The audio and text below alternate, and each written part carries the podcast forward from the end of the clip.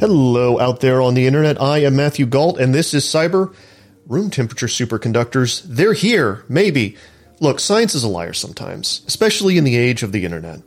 Motherboard science reporter Becky Ferreira is here to help us parse the truth from fiction of LK99. It's either one of the biggest science stories of our entire lives or just another one of those science hoaxes that goes viral on the internet. And then later in the show, Joseph Cox is stopping by to tell us about another group of researchers who've uncovered a backdoor in police radios. But first, Becky, how are you doing today?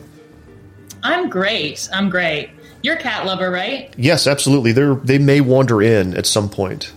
Yeah, likewise. We just had a stray cat have babies in our closet yesterday. So Oh we got goodness. little kittens there. So I'm doing really great because I can look at really cute little kittens at any point. We had uh, we had quite the saga that I may not recount on on stream. Maybe like six months ago. Yeah, yeah, it was right before Christmas where we had a a stray cat that was wandering. It wasn't a stray; it was a neighbor's cat that was wandering around outside that we like had to take in and rehome. It was a whole it was a whole thing. Um, so yeah, we've got so many cats wandering around outside that we end up taking care of. I thought you might like, yeah, in particular relate to that because we're out in the country as well, and yeah, it's definitely something. It's our first time with the kittens, but I think this is going to have to be a, a thing we're prepared for. Lots of wild ones. Yeah, You you've got to. You end up having to take kind of care of the neighborhood. It's it's a whole thing. I get it. Yeah, Um, glad that you uh, took in that cat. That's that's lucky for that cat. uh, he was so sweet. Anyway, I'll talk. I'll follow up with you. I know this is going to be cat board. cat board. People like catboard. Um, That's true. I don't have a good segue to the question of what is a superconductor. Yeah, Schrodinger's cat. Maybe we could get in there. I don't know. Um, yeah, what is a superconductor? It's uh, any material that has no electrical resistance inside of it, or and also that expels its magnetic fields. It's very peculiar type of material that that that yeah, just is incredibly energetically efficient. what is what's the why? Okay, let me back up. What do we use them for? Why are they so important? Yeah, that well, um, because in electrical systems, there's a lot of uh, inefficiencies. Was like as the electricity is transmitted, a lot of heat gets lost in it. And superconductors, because there's no electrical resistance at all, they're like uh, really, really efficient. They also create really ma- strong magnetic fields because they expel the magnets from expel expel their magnetic field. So um, that's really helpful for things like magnetic resonance imaging. MRI machines um, depend on them, and a lot of like uh, components of things like nuclear fusion reactors and particle accelerators that, that require these like very unique kind of quantum mechanical properties in there. Um, and then things like maglev trains, right? There's like based on superconductor technology because of the levitation part of the um, of the superconductor's properties. Um, and and um, I think in general, you know, people it's it's a it's a type of technology that can really have applications anywhere because it's basically about making electrical systems much more efficient and making magnetic fields much stronger, which has a dizzying number of applications. So, with that in mind, uh, this wild thing happened this week. Um, there was supposedly uh, an, a, a new thing called LK99 that is helping to make room temperature superconductors. Uh, why would it be a big deal that there be a room temperature superconductor? Yeah, because for, for most of the history of using these, they you need to really cool them down to like extremely low temperatures in order to have their properties superconductivity achieved, um, which is not very practical um, in scaling up to things. So while they are very important in a lot of technologies, they have their own kind of inefficiency priced in because you got to cool them down so much. Um, and then since the 80s, there's sort of been a advent of of uh, high temperature superconductivity which is kind of a misnomer because it means like anything over t- minus 200 degrees Celsius is high temperature. so it's still like there still have to be cold, really cold, but it's um, it's just not as close to absolute zero as it was. So it's made the problem a little bit better. And as you can see where I'm going here, it's like once you get into room temperature stuff, then you don't have to have this contingency of always having to have this whole extra cryogenic system um, that's uh, that that is that is essential to their to their functioning. And it, there's been a couple reports of like promising room uh, temperature superconductivity, but it all it usually requires like really high temp high pressures rather. So like the it's sort of switching out one constraint for another. So it would be really great to get one that's room temperature and works at ambient pressure.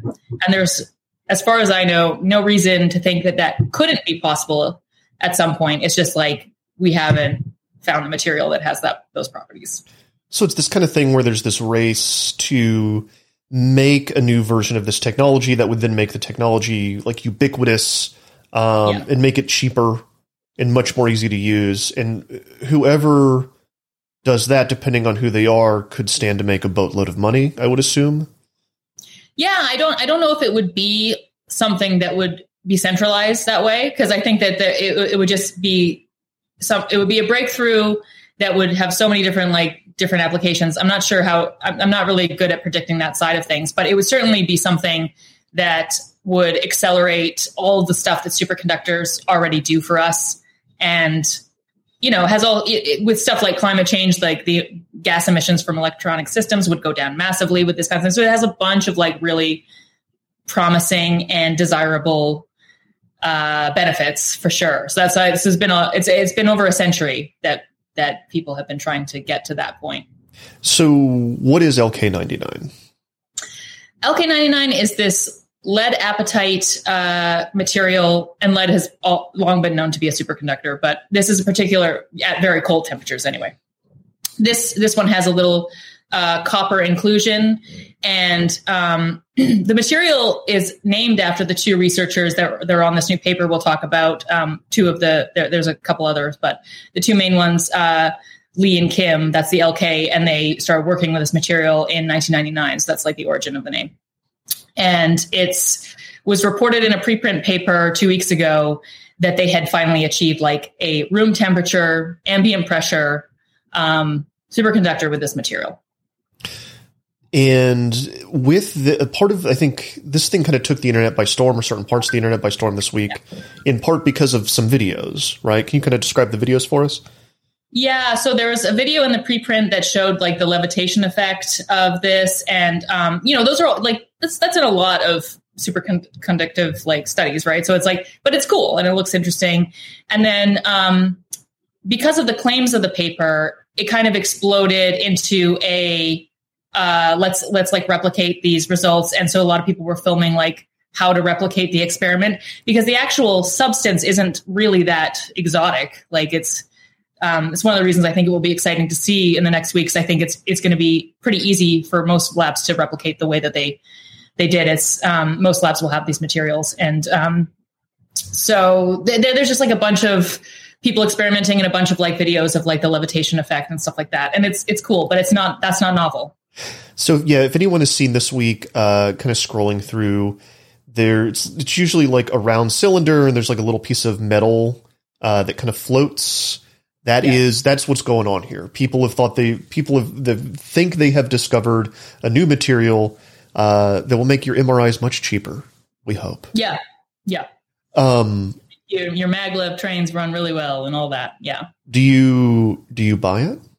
No, no, definitely not. I, not that I would say, you know, in your intro, like I don't even know that this is science is a liar. This is just like science is very clunky but I, I think, um, you know, uh, until there is an institutional lab, and there will likely be several in the coming weeks, that has a confirmed result, I don't think you can really take a preprint's claims seriously. And and, and to, to their credit, I don't think the the authors are, think that either. Really, um, I think that they've they've made some statements, kind of clarifying some of the loose points in their preprint. And to be clear, a preprint study is not peer reviewed. It's just something they put on the archive like website where these things go. That sometimes will sci- scientists will put them on there um, if they think their result is important, just to be like kind of get, get like a informal peer review going on. And that's that's sort of the process that you're seeing happening here.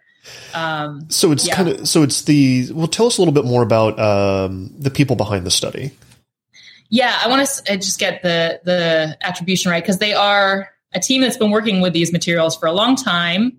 They're uh, yeah, a team of South Korean scientists. Most most of them are based at this startup called Quantum Energy Research Center in Seoul, and um, yeah, I I don't I haven't interviewed them myself, and I'm sure they are incredibly swamped in like the you know this whole situation is evolving, but um, but they've they've worked out with this material for over 20 years, so it's not like they're um, like amateurs publishing this or anything. But it's a big claim to make, especially in a preprint. So the the situation is kind of they think they've discovered something. They have video of it. Ra- because it's such a big deal, rather than kind of sit on it and go through the peer review process, they did a, they did a public publication and have kind of invited the scientific community across the world to confirm it early, essentially. I'm not sure what their motivations are because I haven't talked to them, but I, I do know that is like one reason why scientists will sometimes do a preprint is that almost to be like this is this would be a big deal. Uh, we should get the news out as fast as possible. Um, and I think maybe there will be discussions about whether that's the best way to go, considering like the storm that got kicked up here. Well, let's talk about that storm then, because this like flooded scientific spaces this week. Um, why do you think that it caught on, and like, why do you think the information spread so quickly and people were kind of obsessed with it? I there's I don't fully know. I think one thing honestly is that the name is cooler than past times. It's not the first time someone has claimed this or like said or at least said that there's a promising result like this. But I think people were like LK99 and like that's part of it honestly. It's it's it's like really sounds cool. And then I don't know if it's just like a special moment. Like I, there should be studies on what ignites a media storm, right? Because mm-hmm. that's I think a lot of scientists were confused that in this field, why previous claims that this is not the first team to make a claim like that, and why didn't those go viral in the same way? I don't know if it's like something where there's the structure of Twitter has changed in some way in the last year, and that has made it even more intense. There's certainly been these moments in the past where stories that were not fully reported out got out, but there's also like one thing that's been really gratifying using Twitter as a science reporter in the last 10 years or so, like when really good verified news does get out, I will always remember, for instance, the time the black hole picture dropped in like 2018 or 2019, right? Where the first picture of a black hole. That was like one of my best days reporting because everybody loved the hole. Everybody loved the hole. it was not controversial. There's a couple people that were like, let's blow up the hole. That's it. But it was like, you know, it was just a great moment of just like, this is how really exciting engagement should work on social media. It was, you know, a huge effort, accredited institution. They were ready to publish at that time. And then everyone was just like, oh, this is really cool. And nothing wrong with that. But yeah, I think that there is just like one part of me that empathizes with why I, and is glad that there's like so much attention because it does mean that people care about it and i think that's incredibly important and to see people's enthusiasm is great it's just like i i think um it's important to like uh, you know the institutional peer review has its pros its problems but it is the process that delivers valid news most of the time right so it and that it hasn't done it this time and i think people you know superconductor also sounds cool it's just like you know um, a bunch of things going together um, with a couple of people who made like who had viral tweets that made I think it kind of pop into a new realm. Um, Who had the viral And then- tweets? Pardon me. Who had the viral tweets? There's one guy named Alex Kaplan who uh, I think has a physics background, but is not a, a physicist at an institution now. He does something else, and he was just like you know really excited and talking, and, and you know he he did a he was hyping it, and people like started glomming onto it, and then um, uh, I'm not sure. There was another viral tweet that was um, that kind of happened this week where a one of the uh, scientists we interviewed, Sinead Griffin, had had done a like theoretical study, um, no experimental follow up, just a theoretical study of the properties of this material, and she did like the Obama mic drop um, gif with it. And honestly, I think like that stuff is kind of interesting because that I think people took that as like it's valid. It's not what she was saying, but they saw the picture and didn't read her her thread, right? And they thought that she was saying like, "Yep, it's room temper- temperature superconductivity," when she found no evidence of that. Like, Um, so, um, so yeah, I think that there was like this really complex stew of that kind of stuff going on. Um, and people, I don't know if it's just like people are kind of just really eager for something to simplify a lot of these complex problems or something. I mean, understandably. So yeah, um, a lot of drivers kind of, handling it. Beatmaster in chat had an interesting point. Uh, people are hungry for science news that's not related to AI. I think that's probably Oh, that's part of it too. idea. Yeah, Yeah. because like the only advances we we hear about seemingly anymore is that large language models have upgraded or have gotten stupider. Um, in in uh, another another rocket exploded on a launch pad. Something else failed. We're doomed. This this I think that's part of it too. Is like this felt like it was possibly good science news. Oh yeah, and, and that's another reason why I feel conflicted about even like criticizing the hype too much. Obviously, the hype is over. It, it went way over. too much hype, but but like it is. It comes from a place of uh, uh you know deep um feelings of wanting to see a brighter future. And this that's what this type this type of research is all about. And so it's like i completely empathize with that.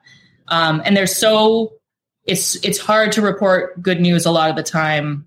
Um, or even like just even with ai and stuff or, or climate change you can have good news stories in there but it's just like in a complicated nuanced morass of the larger you know trends of those fields. And this is just like yeah like our energy could system could be way better way cleaner i mean who wouldn't be excited about that So, do you think also that it's because there was a visual component? I think that might be part of it too. Like with the hole, Yeah. you had a picture of the hole. Here we've got video of a floating object.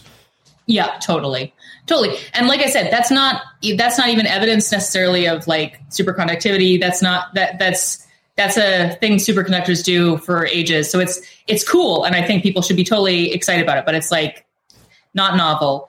Um, and then I think also we're I think I think we're going to touch a bit on this a bit too. The fact that because the materials that are in this in this LK99 thing are so easily attained, there's a lot of DIY and hobbyist attempts to do this like in kitchen chemistry and like garage chemistry kind of um, hobbyist ways. And the pictures from those, I mean, I got I got sucked into that. I was because I don't have any background in this kind of thing. Um, and I don't even know how you would start to be like, I'm going to synthesize this material and then test it for superconductivity. So I was like, what are these people doing? Because like there's just so many. We we have a couple in our article that we that we throw to. Um, and um, you know, you had everyone from people doing it in their homes to people who were doing it in, in labs that were analogous to this kind of research, but not quite. So it's like you had scientists that were had closely connected research, but were kind of moonlighting in their labs doing this. Um, and so, yeah, that it just became like a visual story. And then, and then of course, the the memes and the jokes pile on with people being like, "Here's my you know kids." Uh, slide and and this is an example of superconductivity or whatever like like so it just became like a pile on Yeah, I think that was a big part of it too. Was this the, the participatory element?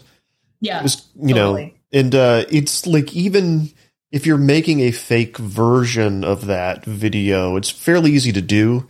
You know, I, I remember uh, like ex- experiments I would do as a kid where you have like the you have got like the magnet and you've got the paper clip with a piece of like string attached to it and you're making it float these kinds of things it's not Yeah. super hard to do and like get a video out that looks kind of like what they're talking about doing um churn that out get a get a lot of engagement online have some fun have some fun Yeah. right Totally. Yeah. Yeah. And I think I think it's an exciting and compelling idea that someone would be the first to replicate this in their own home. But when we talked to scientists, like they were like, there's almost no chance that that would happen. Even if it would happen, the results could not were compromised by the environment that, you know, it was it was done in. So but uh, you know, there's that eureka moment idea that we all have in our heads that's not really how it works most of the time. And I think people wanted to see someone be like, here's this superconductor I made in my fridge or something like understandable again. Everyone you know everyone wants to be the boy that built the nuclear bomb in their backyard right the boy scout Oh, It's a good story. God.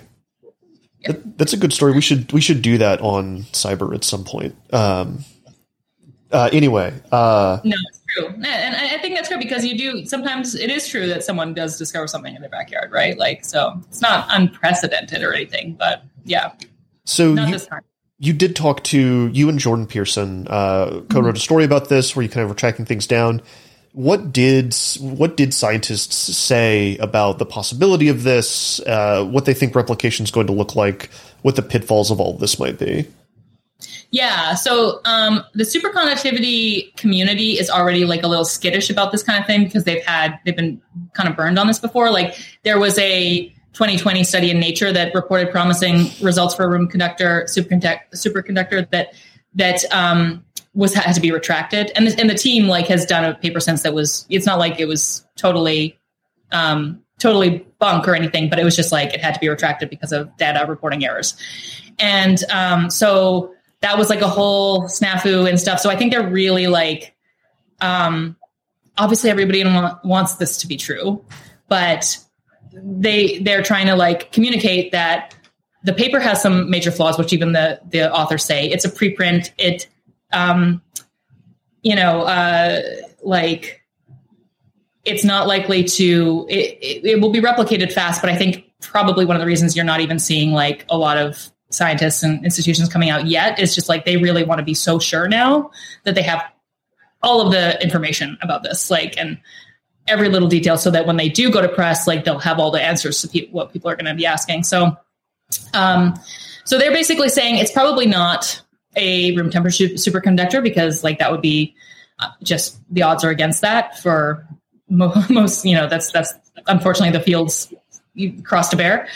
But um but yeah, I, I think uh, we'll see a lot more clarity on it in the coming weeks. I think there was already a, study that that found that it was superconductive at low temperatures, but that's like you know whatever lots of things are. so um, that's that's sort of like what what they're going through right now, and I think um, there's probably a lot of results already in at this point, but they just want to be so so sure before they go out with anything. And your sense uh, is that this is not like a deliberate hoax on the part of the LK99 people, but perhaps an error in data or something like that. I doubt it. Yeah, I don't. I, mean, I haven't talked to them again, so I don't know. I know. I think there's um, probably going to be some evolving drama with the team and stuff like that. But um, yeah, I don't know why. I don't think anyone who's been in the superconductivity field or in condensed matter physics would think that this would pass muster. Like I, they're experienced enough to know that you know it would it, it's it's it would need to be peer reviewed and stuff like that. So um, I think this might be just like a very unforced error, honestly. Um, so we are not experiencing a wonderful science and technological breakthrough. You're bring is what you're saying. I mean, probably not. Yeah, that doesn't mean it won't happen, though, right? Like a lot of scientists are still being very provisional, and they're saying, "Look, it, it could happen," but like you just can't take one study like this, um, you know, for, especially for something that would be this much of a breakthrough, you know. Um, and like I said, they, they have a history of this kind of thing. Like they're they're kind of jaded about it. So If I if I can pivot kind of towards the end of our conversation here into more of a meta conversation, uh, you're a great science writer. Um, you. a lot of science writing is very bad. Uh, and it kind of has the peril of getting swept up in these kind of mass movements and writing the headline wrong so that somebody does a study about chocolate and then the headline comes out that chocolate makes you immortal. How do you think that we avoid, how do we do better at communicating science news while still keeping people excited? Yeah, I well, I think if you're honestly like these stories that over push the results or try to hook the results to something that is like in in popular culture, I get the impulse. I have like my foundational story about this is when I started reporting like t- ten years ago. This must be one of the first stories I ever reported. A scientist had managed to get a, a cell to lase. They'd put a laser in a cell for like optical medical technology, and the editor wanted me to ask, "Does this mean we can shoot lasers out of our eyes?" I, that's sort of like what I hate is that that's this is a person and and I was I was young and I did ask that question and they're good sports, right? But that it's like that's not what the story is. This person is trying to relieve real people's real pain with an advanced technology. like they're not they're not trying to make Cyclops. Like, um, so I th- and so I think that there's and and it, there's there's it's not like you can't use pop culture or something like that to hook it to. It's just like when that's not the story, that's not the lead. Like we did a story a couple weeks ago that was about metals that could heal themselves, and you're not going to write a story without some reference to T1000. I'm sorry, it's, no, I, there's a T1000 reference in it, but it's not in the headline, right? Like Right. it's, it's just um, that's just not what the team is doing. And so I think it's like a question of really, I think writers and, re- and, and their editors being clear on what like the story is and how it's going to be, um, how it's going to be put out into the world and just resisting the urge. Like it's not, um, I think, I think writers who do these kinds of stories would say like, well, a bunch of eyeballs got on my story for the real scientific story. Right. Like, and I just kind of feel like that's I think our audience is honestly a lot smarter than that. Like they're, they're they're interested in the actual story. You don't need to package up a story like that. Like it's a lot of the time this you know, I think the self-healing metal is cooler than the T1000, right? Like this is real and they did it and there's, you know, like you don't necessarily have to like force feed people little morsels of like sensationalized content for them to be interested in it. I get emails all the time from people just being like, that's so cool. I didn't know that about just very standard reporting on a science breakthrough that's and and I think um, I honestly think there's like a little bit of wear and tear on that kind of reporting. Like I think people are bummed out. They they click the the the link and then you see all the time in like Twitter mentions and things like that of just like this is not what the story is saying. I you know they feel yeah And, they- rightly they feel duped. Yeah and like even if uh, there's the other level where you know they, they click and read the story, it's bad. They realize the story's not what it is, and then they go if they go then and then pursue the the scientific study afterwards, it's even worse. It's even Yeah. less, right? yeah um yeah. Like the stories are the the scientific studies are often public, and the public can go read them.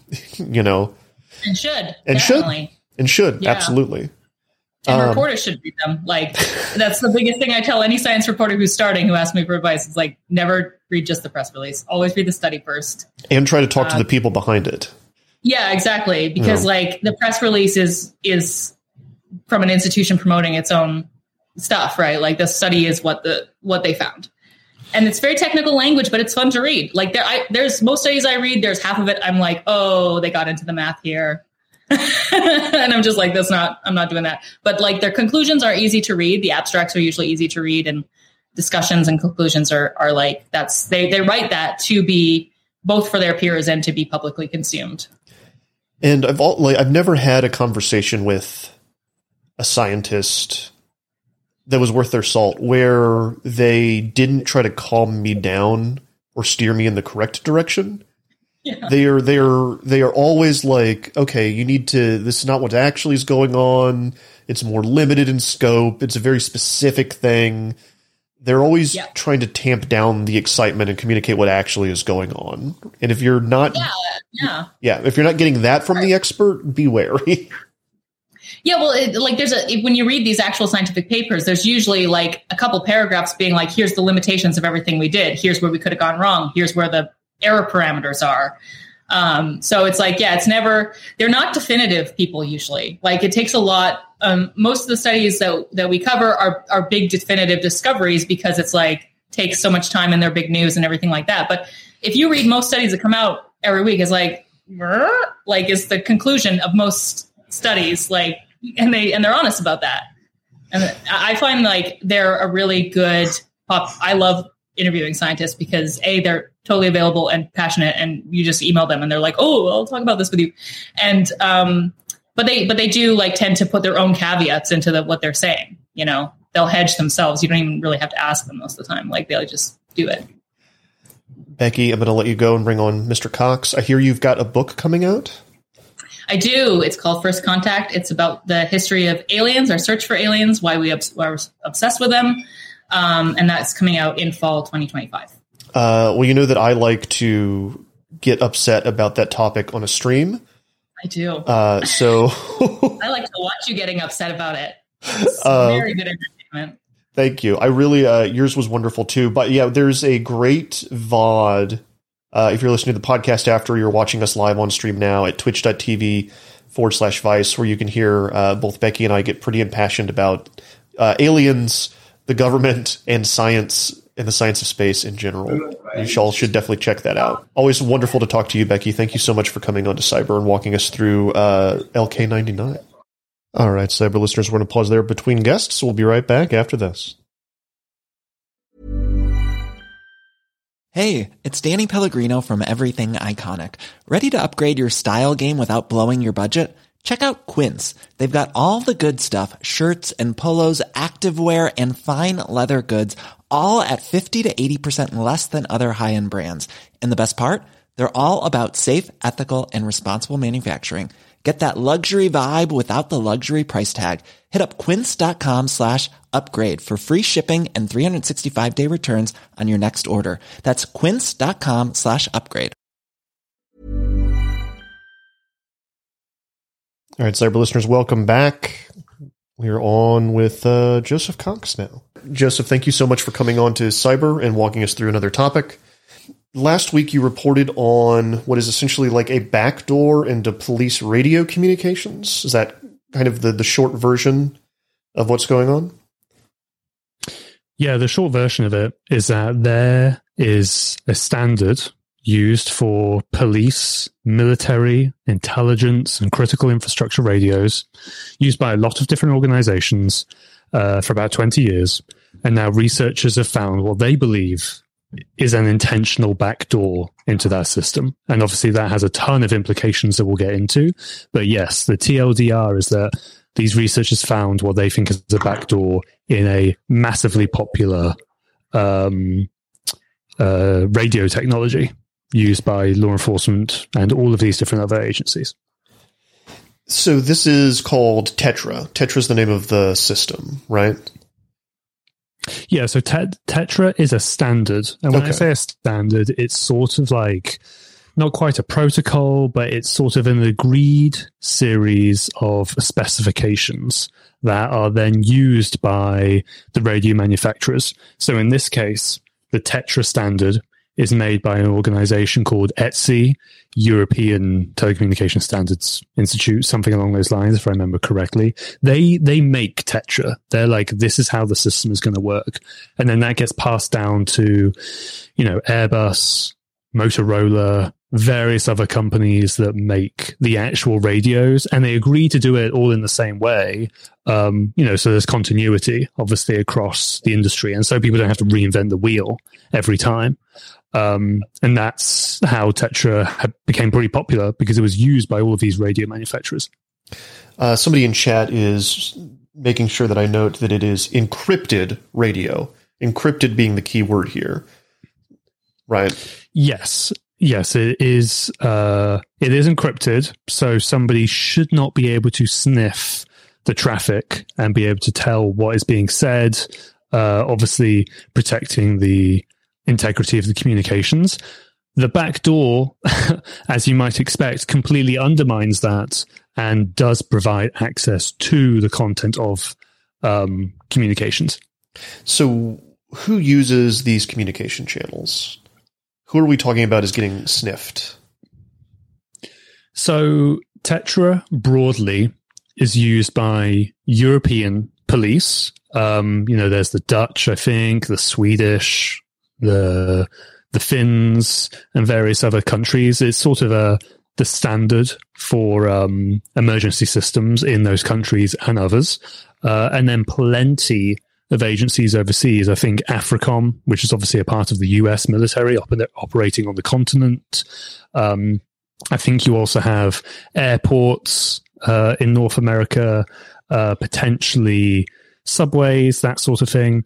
And then, even though I just said all of those organizations and entities, there there is a pretty glaring caveat to it, is which is that the backdoor only impacts TEA one. TEA being a specific encryption algorithm. So you have Tetra, and then inside Tetra, there's T1, T3, T4, etc. The backdoor is T1. Um, and even though the uh, researchers found also uh, issues with T3, that wasn't a backdoor. The reason I bring that up is because not everybody at the same time uses T1. This is quite complicated because this standard is so old now. It's been around for two decades. So not everybody has been using the same encryption at the same time across two decades. But the implication is still that within those 20 years, plenty of agencies have been using this backdoored encryption um, at some point in time. Maybe they're not using it right this minute, you know, but maybe they used it 10 years ago, and that's still an issue. So it sounds like you just switch to T2, it's fine. Then you don't you just don't use T1. Right. Uh, You don't use T1, you get rid of the back door. You move up to T3, there are other issues like de anonymization, uh, I think some historical decryption attacks, which are a little bit harder. Um, but patches have been issued for them. Now, of course, you have, let's say you're a police officer uh, or you're running a part of a law enforcement agency, and you're like, well, we don't need to worry about it because now the patches have been done.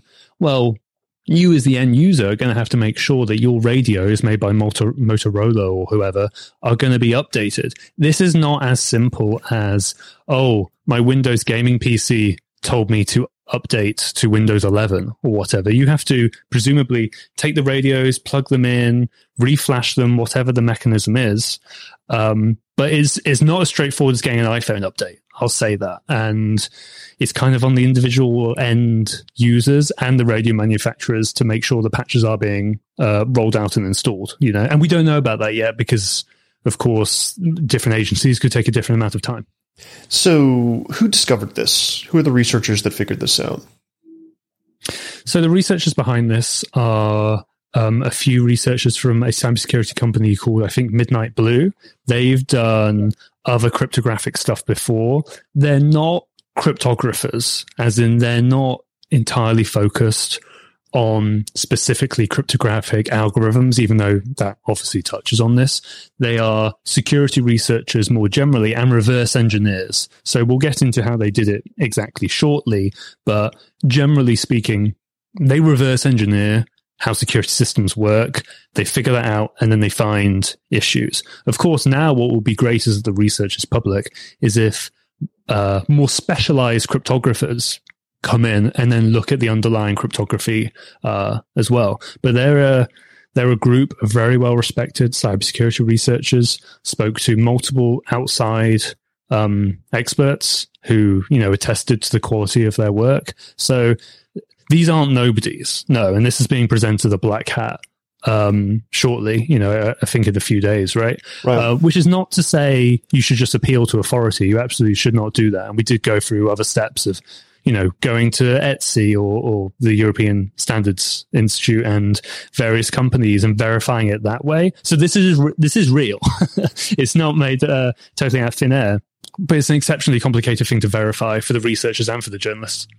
Well, the company did say that this research was valid and real, but they, they pushed back against calling it a backdoor, right?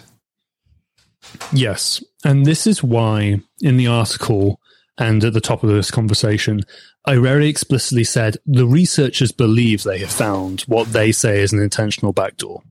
Um, maybe it will help if I actually explain what the backdoor is exactly on a technical level. So usually when you use a Tetra powered radio with TEA1, there is a, a key of 80 bits. This is pretty robust. Like it's going to be hard to brute force that. What the researchers found is what they call an intentional reduction step, where you go through a few different steps and that allows the key to be much, much lower in value and in quality and in entropy. And that makes it a lot harder, uh, sorry, a lot easier to uh, brute force and get access to the communications. Now, they think that's an intentional backdoor. When you go to ETSI, they say, no, it's not a backdoor, but it does, but it was designed with national security agencies to be in line with export regulations. Um, they're basically the same thing, you know. Obviously, Yeah. I'm speaking a bit more colloquially now. Like this is not how I phrase it in the article, but sort of they're they're they're phrase they're they're framing the same thing in, in, in different ways. Obviously, the research says intentional backdoor. ETSI is like we did this to comply with export regulations, which is interesting because when you look at which countries and agencies were more likely to have TEA1, the backdoored encryption algorithm, it was a lot of foreign countries. So it sounds like uh, the researcher saying like, hey, there's a back door on this house. You go and talk to the people that built it, and they're like, actually, to comply with local regulations, we have to put an aperture on the back of this home to make sure that people can go in and out. Essentially, Yes, that's right? a perfect. That's a perfect analogy. Exactly, especially because you're literally using like a door. Yeah, it, it, it is exactly that. It's the same underlying technical issue or design, but they are conceptualizing it in in different ways. Yeah. And what this means uh, in in the real world is that people who are aware of this, of what the researchers call a backdoor, could then breach the communications, listen in on them. Like, what if somebody, anybody who is aware of this uh, vulnerability, let's say, can do what exactly? they can, as far as I understand it, listen to communications. They can decrypt what is being said across these radios, which obviously is a massive issue if you are a police force and let's say you're trying to protect the integrity of your investigation before you go and raid a suspect or maybe you're working in a European port where there's a ton of cocaine coming in and you're trying to track down which shipment to go after. These are speculative examples. I'm just saying how it could be potentially used. Or if you're using the radios in the context of critical infrastructure and you are a security team at a nuclear power plant or another piece of critical infrastructure, you don't really want your communications to be intercepted because you are a very, very attractive target to, to nation states, to criminals, potentially to terrorists. Although, you know, I, I wouldn't put it, I wouldn't necessarily bank on them having the technical sophistication to do this, but nation states, absolutely. So, and we know that this, I mean, the, the company said that, that it is intentional, the existence of this uh, backdoor. We'll just say backdoor. I'm just going to say backdoor from, Yes. from now on. That the, the, the, the implementation of this is intentional, and it appears to be they're kind of talking around because there are laws in certain places where there needs to be a backdoor for law enforcement, correct? Yeah, that they will argue that to comply with export regulations, which regulate the strength of the cryptography you're allowed to export, to sort of put in layman terms, that they they can't ship something that's like crazy, crazy powerful. And they would argue that well, the way this was designed complies with those laws. Now, you know, why those laws exist and why national security agencies would have interest in that is sort of a second degree thing, which I don't really Right. get into the article because, you know, I, I would only really want to do reporting on that. And, but if people are interested, uh, Kim Zetter, who has uh, written for Motherboard, and you know she's uh, an incredible cybersecurity journalist. She also did the same story because this was heavily embargoed among a select few journalists, and maybe we'll talk about the disclosure process in a minute. But she did a really good interview with ETSI, basically being like, "Is this a backdoor or not?" So I recommend people go read that as well. We unfortunately just didn't have time to get around to doing that sort of thing. Um, but yes, why this exists is for the export regulations. Why that would be beneficial to agencies, you have to speculate a little bit and be like, well, to intercept communications. does this imply does the existence of this backdoor imply um, that they're on T2, T3, T4, these other systems there might be something similar? They didn't find any evidence Okay. of an intentional backdoor in in, in T1. Uh, sorry, in, in T3. They did find vulnerabilities. They did find something odd as well that they couldn't quite put their finger on, and because of the vagueness around it, I won't really get into it. But what I would say is that there's room for more research, at minimum. And I should also say that there is at this point a lot that we don't know because there's going to be a broader presentation, like you said at Black Hat, where some more information about like the process of how this was discovered will be kind of revealed. Right? Is it the is that the plan? Yeah, at the talk, they're going to go into much more technical detail about how exactly the backdoor and the other vulnerabilities work. Um, just to give some insight into sort of the secrecy around this and the build up to that talk. These researchers reached out to me uh, maybe a month ago, something like that at this point. I can't exactly remember. Um, And on the Black Hat website, it doesn't even say what the talk is about. It says like redacted telecom talk, which is very rare to see. Uh, and that means, oh, okay, they're doing something big and they can't even put it on the website, despite they're going to talk about it. They reach out to me and the and these other journalists, and um, we had to keep it under wraps for a very very long time. Initially, there were going to be two embargoes: the one that we did, and then another one for when the talk comes out this month uh, in Las Vegas, the Black Hat Security Conference. We ended up just doing the first one. We don't need to write two articles, and I don't think many people are going to either. But yes, there's going to be more technical information at the cybersecurity talk uh, in, in in a few days. And of course, you know, if you're a cybersecurity professional, that's of much much more interest to you. When it comes to us, where obviously our readers are very smart, they're very technically inclined, but they don't necessarily want to know the ins and outs of the cryptography. They want to know there's a backdoor in police radios. Like, okay, that like that's the important bit for, for us and our readers, you know? Yeah. Um, in the the implication here, kind of walk me through the way you you put it in your article is that um, this was not hard enough to discover that it is the the, the the researchers are the first people to figure this out, right? Um, I know there's nothing. Con- they don't know who. El- Sorry. Well, oh, sure. I mean, all I was going to say is that they they don't know who else has found this, Mhm. but considering this is such a highly used and important piece of communications infrastructure, my personal opinion is that it would be very, very unlikely if nation states haven't at least poked around this. you know? right. Uh, and of course, the standard was designed with national security agencies. Let's assume they're Western agencies, just for the sake of this discussion for the moment, to speculate a little bit. Um, I I would be very surprised if, if Russian or Chinese actors have not at least poked around this, considering it's been around here for 20 years. And it was perhaps even more important, maybe, you know, 10, 15 years ago, something like that. Has the company said that it's going to close this up or work on a new encryption? Like, what do you do if you're, you know, a law enforcement agency in Oslo that's using these and you need to close up this this loophole other than just update your firmware? Or is that what if you you're have on to T do? free, right? If you're on T3 and it's more the vulnerabilities you're worried about, you get the patches from your radio manufacturer and then you install them, right?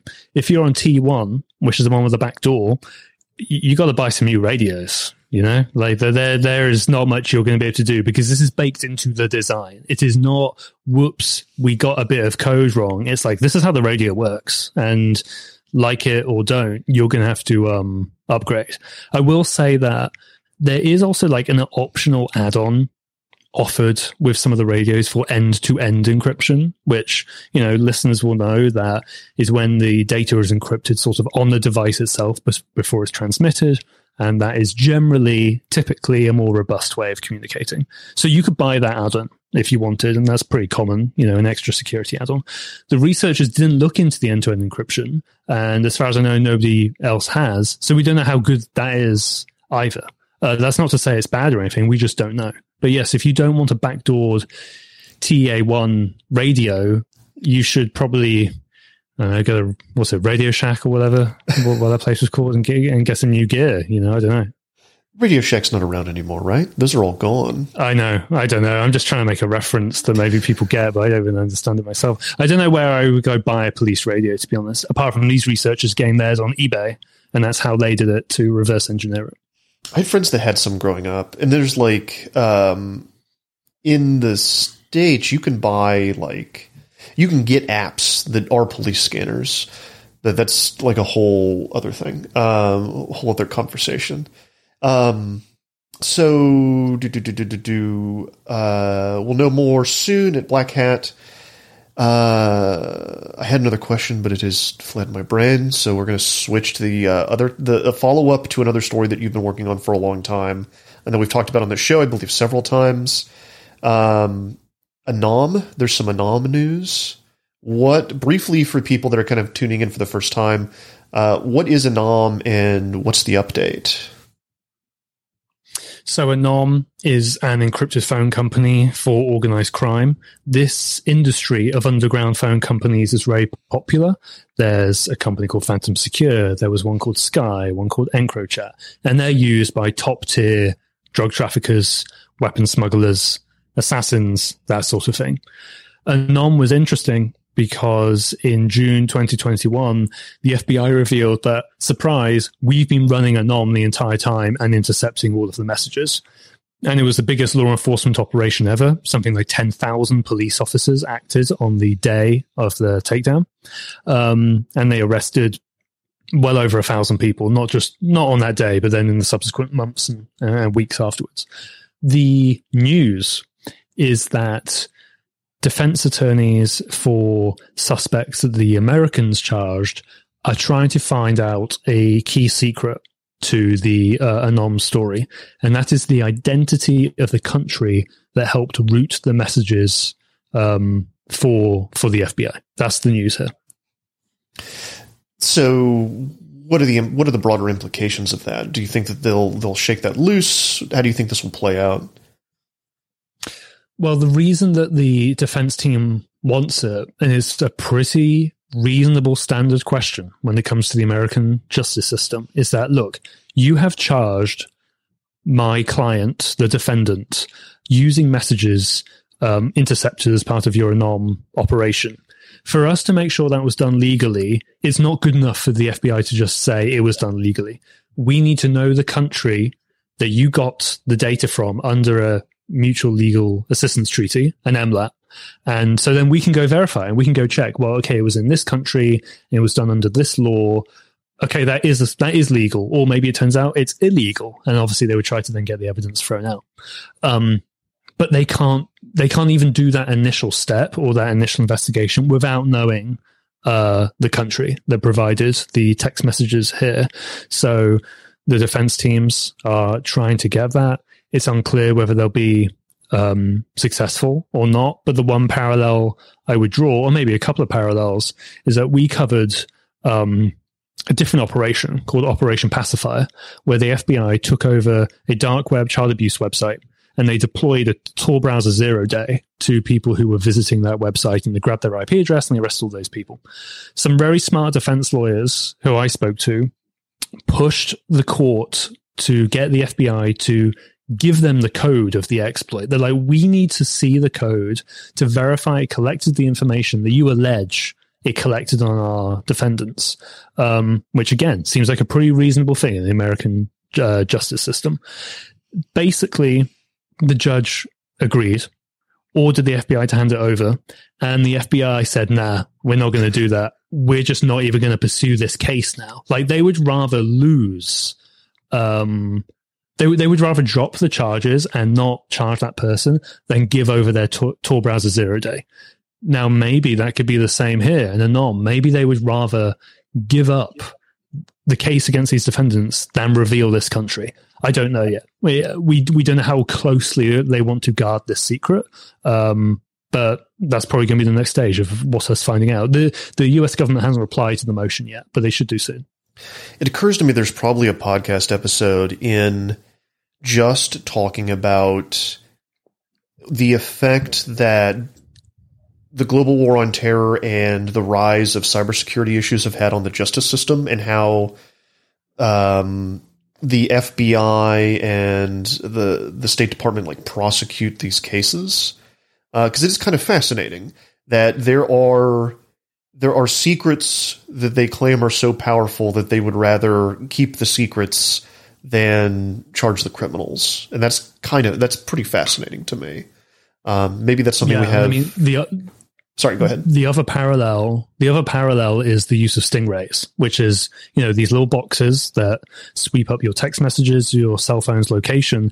In many cases now, I've honestly lost track just because it was a while ago and it was happening so much that uh, US authorities were dropping cases because they were like, we don't want to hand over information about our stingrays, something to that effect. So this is, I wouldn't say it's common in American justice, but as more and more sophisticated surveillance technologies are used, you see this issue more and more to the point where in that Tor browser zero day dark web case, we reported at the time that the FBI actually retroactively classified the exploit, as in it entered the realm of the intelligence community and it became, you know, literally a secret. It, it, it was classified.